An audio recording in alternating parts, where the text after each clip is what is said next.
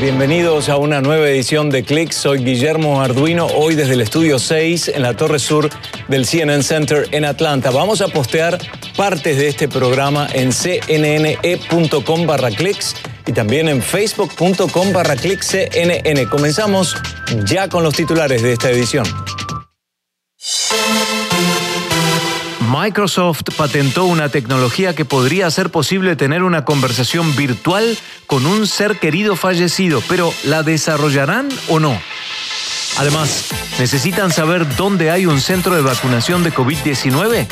Google tiene un mapa para eso. Ahora, imaginen una caminata junto a la estrella pop Shawn Mendes o la leyenda del country Dolly Parton. Esta es la nueva propuesta de Apple y un helicóptero va rumbo a Marte, les contamos las seis cosas que deben saber sobre esta histórica misión.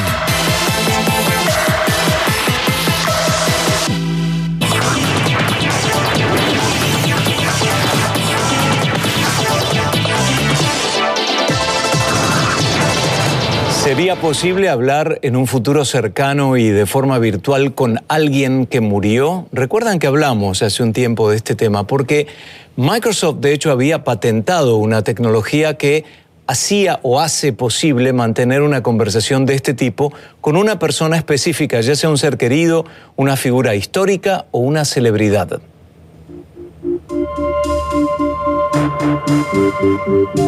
Esta tecnología ayudaría a imitar una charla a través de una herramienta conocida como chatbot o robot conversacional. Entiendan la palabra chat de hablar, charlar, bot de robot. La información de la patente señala que el chatbot recopila toda la información en redes de una persona para luego reproducir su forma de conversar. Es algo que recordarán los seguidores de la serie distópica Black Mirror. Por ejemplo, en uno de sus capítulos, una mujer puede hablar con su novio muerto a través de un producto que copia su manera de hablar. Pero, y ahí viene el pero, Tim O'Brien, que es director general de programas de inteligencia artificial de Microsoft, aclara en su cuenta de Twitter que no existen planes para implementar esta tecnología y admite que es perturbadora. Esa es la razón. La solicitud de patente se presentó en 2017, antes de los actuales lineamientos de Microsoft sobre ética en inteligencia artificial. Y vamos a pasar a hablar ahora de redes sociales, porque Twitter lanzó una nueva herramienta para combatir la desinformación en su plataforma. Se llama Birdwatch, un programa piloto por ahora solo disponible en Estados Unidos.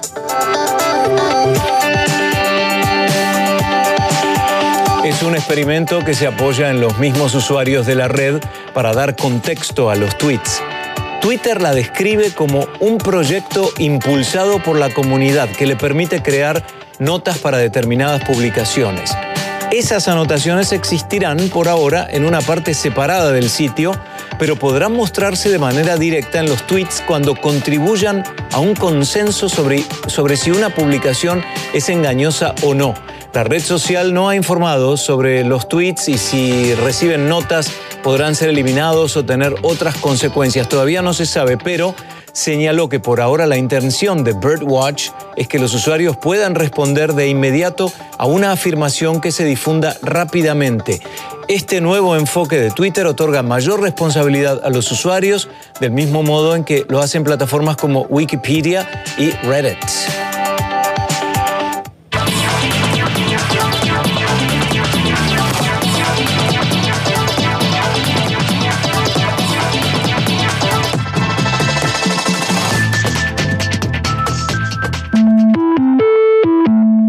¿Dónde recibir la vacuna contra el COVID-19? En las próximas semanas, la respuesta la tendrá Google Maps.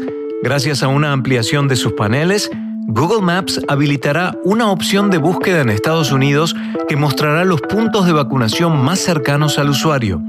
El nuevo servicio incluirá información sobre los requerimientos oficiales y acerca de la disponibilidad de la vacuna. Los primeros estados en tener esta opción en Google Maps serán Arizona, Louisiana, Mississippi y Texas.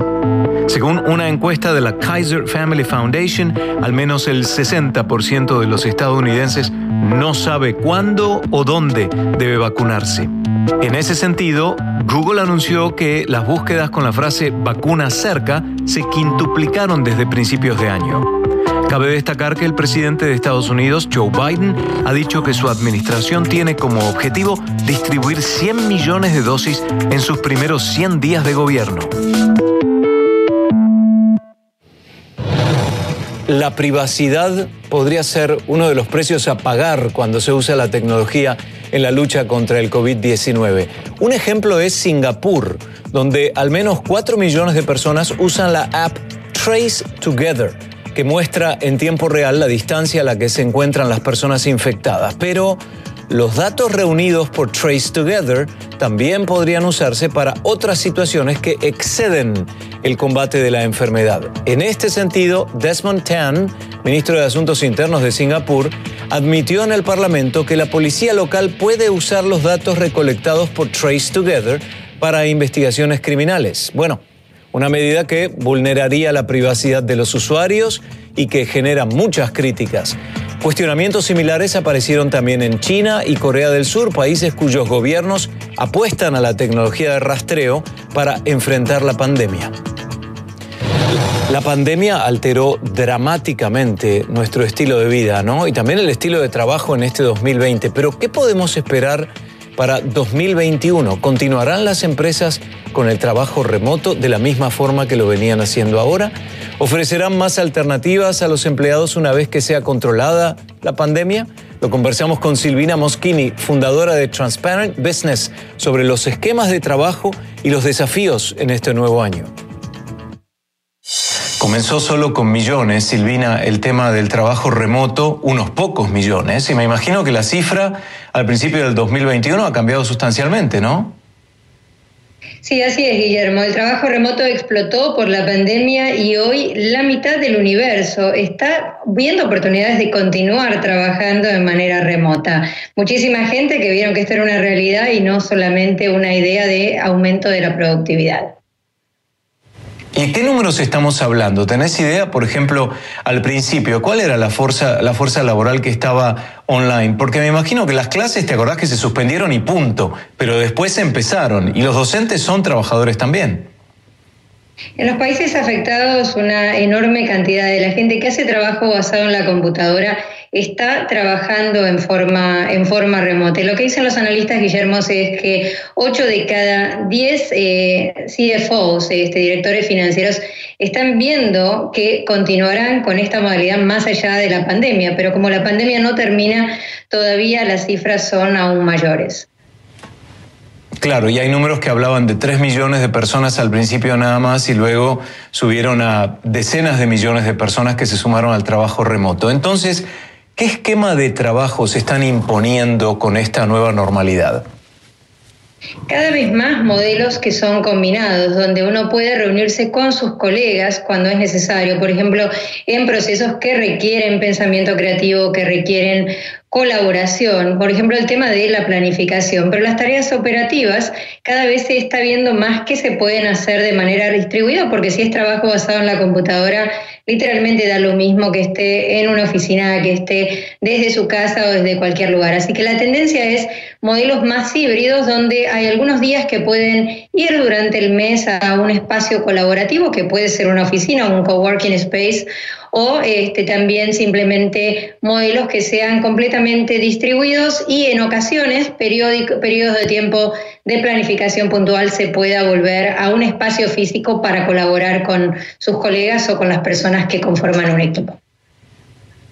Esa planificación toma más tiempo a nivel digital, por ejemplo, pienso en las oportunidades y desafíos que enfrentamos con el trabajo remoto. Y les voy a contar que ayer intercambiamos un par de mensajes con Silvina Moschini vía una aplicación de mensajería y me dijo, estuve siete horas reunida con mi equipo por un proyecto. Esas siete horas que estuviste conectado online, en persona, ¿habrían sido menos? Creo que hubieran sido más. Lo que hicimos es el kick-off, el lanzamiento del año, donde cada uno de los miembros del equipo presentaba sus planes y sus objetivos. En un eh, entorno tradicional sin pandemia, esto se hubiera hecho en un retreat, en algún lugar donde uno pudiera haber ido y tal vez en dos días se saca adelante esto porque se intercambia con más tareas por ahí no productivas, más entretenidas que hacer, que hacer Zooms y normalmente eh, tarda, tarda más. Pero sí, de verdad es intenso también el estar tanto tiempo delante de la, de la pantalla, pero hoy en esta situación no nos queda mucha más alternativa. Y frustrante también, porque a veces hay un retraso en el audio y uno se pisa con el otro. Digamos, la, comunicación directa tiene lenguaje verbal y también un lenguaje eh, corporal, que no lo estamos viendo, a menos que tengamos una visión de 350 grados, grados con una cámara de ese calibre, ¿no? Hablemos ahora, Silvina, de cómo generar entornos colaborativos profesionalmente. Atención, porque esto aplica también a docentes desde el punto de vista digital con esta nueva realidad? Guillermo, una de las cosas que es importante para que el trabajo remoto funcione, porque hay que resolver tres problemas, la confianza, la colaboración y también la rendición de cuenta, es el hacer explícito lo implícito, el fijar claramente expectativas.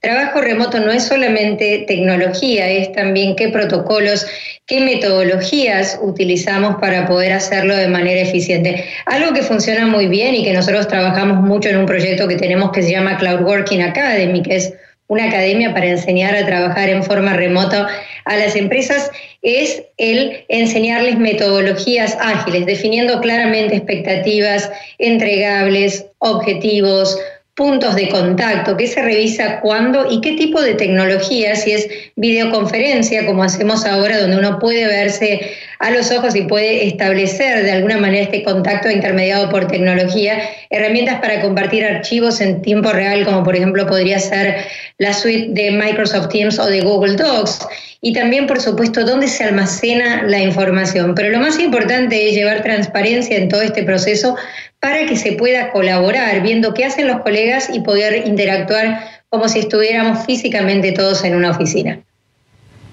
Y las herramientas existen, por ejemplo, Transparent Business, justamente para el tema de la transferencia y transparencia y la honestidad por parte de los empleados. Y pensaba recién, Silvina, que probablemente la productividad sea mayor, porque el tiempo que pasamos en el auto o en un medio de transporte yendo al trabajo, las distracciones típicas de voy a Starbucks y vuelvo, a comprarme un café y demás. Acá en casa lo organizamos de otra forma, trabajamos más, probablemente la productividad sea mayor a pesar de las dificultades, ¿no? 30 segundos. También nos deja un tiempo extra, por ejemplo, 14 días de vacaciones extra al año, que sería lo que nos tomaríamos trasladándonos al trabajo. Así que más productividad y también un poquitito más de tiempo libre. Qué bárbaro, ¿eh? me gusta. Gracias Silvina, un abrazo. Gracias por participar.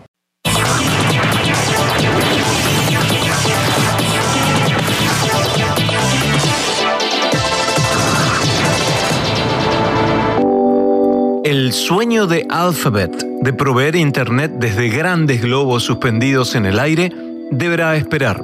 Loon, la compañía que desarrollaba tecnología aérea para llevar una conexión a zonas de difícil acceso, anunció que cierra sus operaciones. En un post publicado en la plataforma Medium, el presidente ejecutivo de Loon, Alasta Westgarth, dijo que no se encontró la manera de construir un negocio sustentable y de largo plazo. La tecnología de la compañía se basaba en grandes globos o estaciones flotantes capaces de llevar Internet a áreas remotas o aisladas.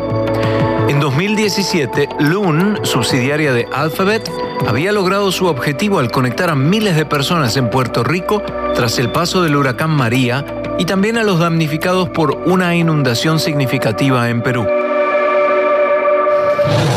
Otra noticia de Google ahora y es que advierte que podría eliminar su motor de búsqueda en Australia si el Parlamento de ese país convierte en ley un proyecto que busca beneficiar a los medios de comunicación.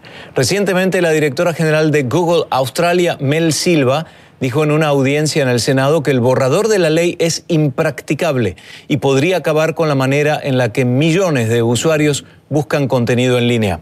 La propuesta del gobierno australiano permite que los grupos de noticias negocien sus contenidos con Facebook y Google. Silva dice que si esto ocurre, no solo sería malo para la empresa, sino para la población que utiliza el servicio. Para los legisladores, la ley es necesaria para regular el sector de las comunicaciones. Por su parte, los críticos destacan que el proyecto afecta la libertad de Internet.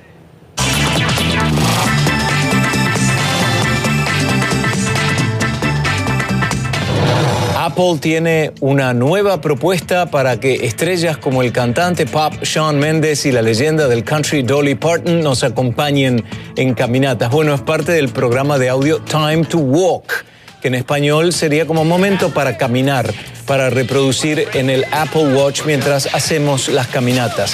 En esta serie, celebridades como el jugador de la NBA Draymond Green o como dijimos Dolly Parton y Shawn Mendes cuentan historias personales mientras pasean por sus vecindarios.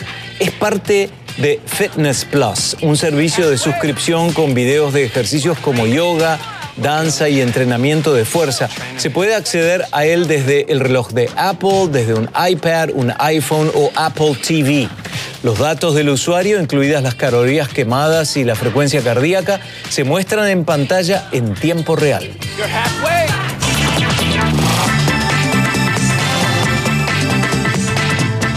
Y saben que una ley única en su tipo impacta tanto a los restos del Apolo 11 que dejó en la superficie lunar como a los protocolos y cuidados que deberán tener las próximas misiones espaciales. Les contamos de qué se trata en un par de minutos.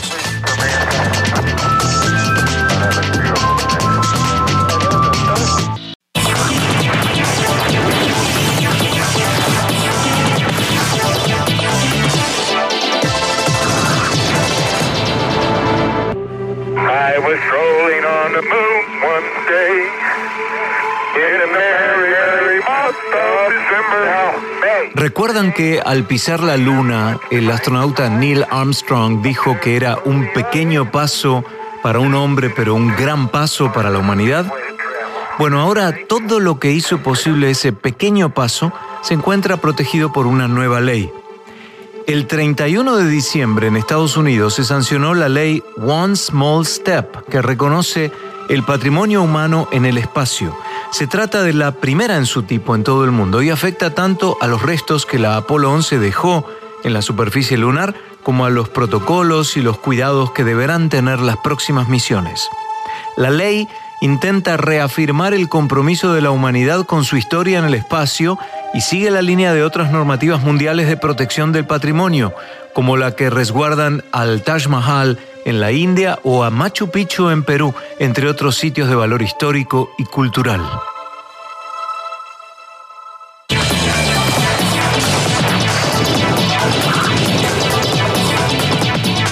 Y seguimos hablando de la exploración espacial porque la NASA envía un helicóptero rumbo a Marte para intentar el primer vuelo no tripulado en este planeta.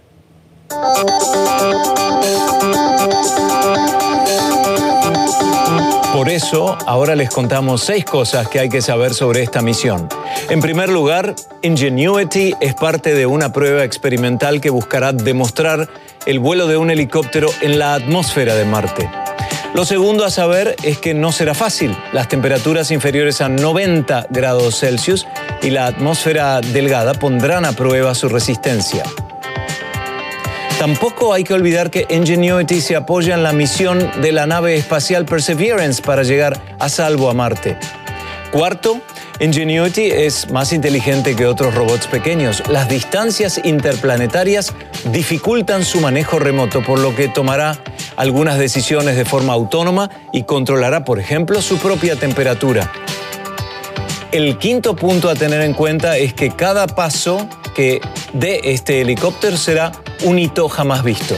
Y por último, si Ingenuity tiene éxito, las próximas misiones a Marte podrían incluir otros vehículos voladores robóticos para las tareas de investigación científica. Y así llegamos al final de esta edición de Clicks. Gracias por acompañarnos. Estamos en facebook.com barra clickscnn. Julián Quijano y Humberto Camacho hoy desde el Control H y Rebeca Pérez Arocho desde su casa en la producción. Yo soy Guillermo Arduino desde el Estudio 6 en el CNN Center. Nos vemos en la próxima. Chao.